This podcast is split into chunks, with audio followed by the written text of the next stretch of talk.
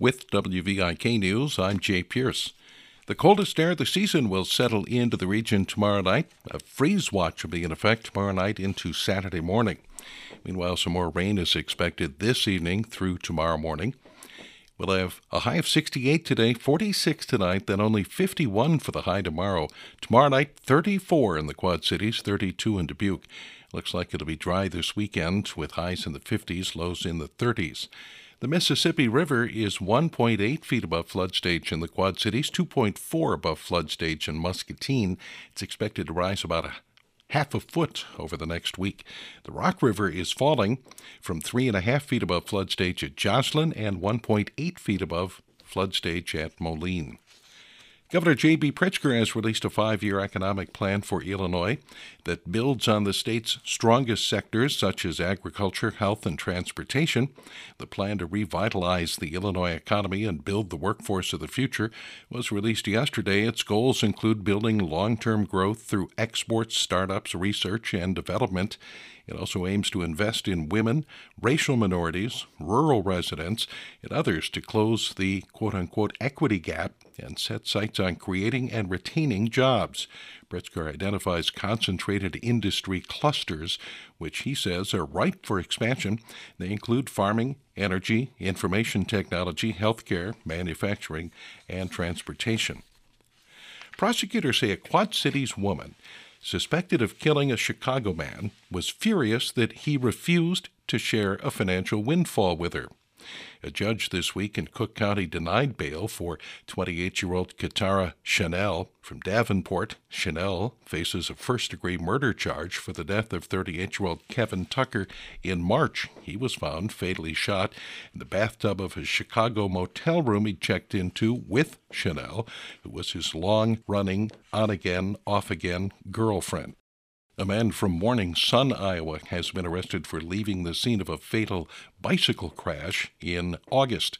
The Muscatine County Attorney says 52 year old Terry Goff's next court date will be later this month. Devin Estabrook died from injuries received on August 12th while he was riding his bike on 41st Street south of Grandview Avenue. The criminal complaint says Goff was driving a commercial vehicle that hit Estabrook early that morning.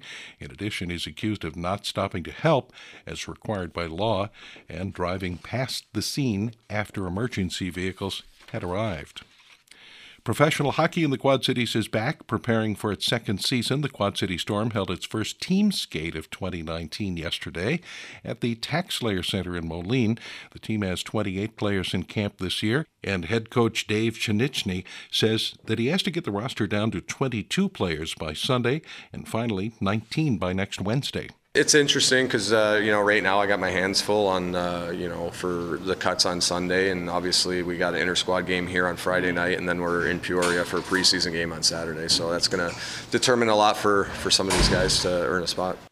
Last year, the Storm ended the season in the Southern Professional Hockey League with a record of 1833 and 5, earning just 41 points in the standings. The team finished in ninth place in the 10 team league, one place away from a playoff spot. We had 17 one goal games. Uh, you, we have half of those we make playoffs. You know, we had a stretch there where we were doing all right, and then we kind of hit rock bottom with a few injuries, suspensions, and call ups. But you know, that's part of the it's part of the beast down here, and you just got to figure it out as you go. This year, however, the coach believes the Storm will make the playoffs and make a run at the championship trophy. The Storm will play an intra squad scrimmage tomorrow night and then a preseason game in Peoria Saturday. They open their season at home on the 25th against the Huntsville Havoc. The Cardinals scored a playoff record 10 runs in the first inning on the way to a 13 1 win over the Braves. They're on their way to the National League Championship Series now against the Nationals, who beat the Dodgers 7 3 and 10. Game 1 is tomorrow night in St. Louis. The Rays and the Astros play tonight in Houston to see who moves on to face the Yankees in the AL Championship. Connecticut's at Washington in the WNBA playoffs tonight. In football, the Giants are at New England, and the Blackhawks host the Sharks tonight.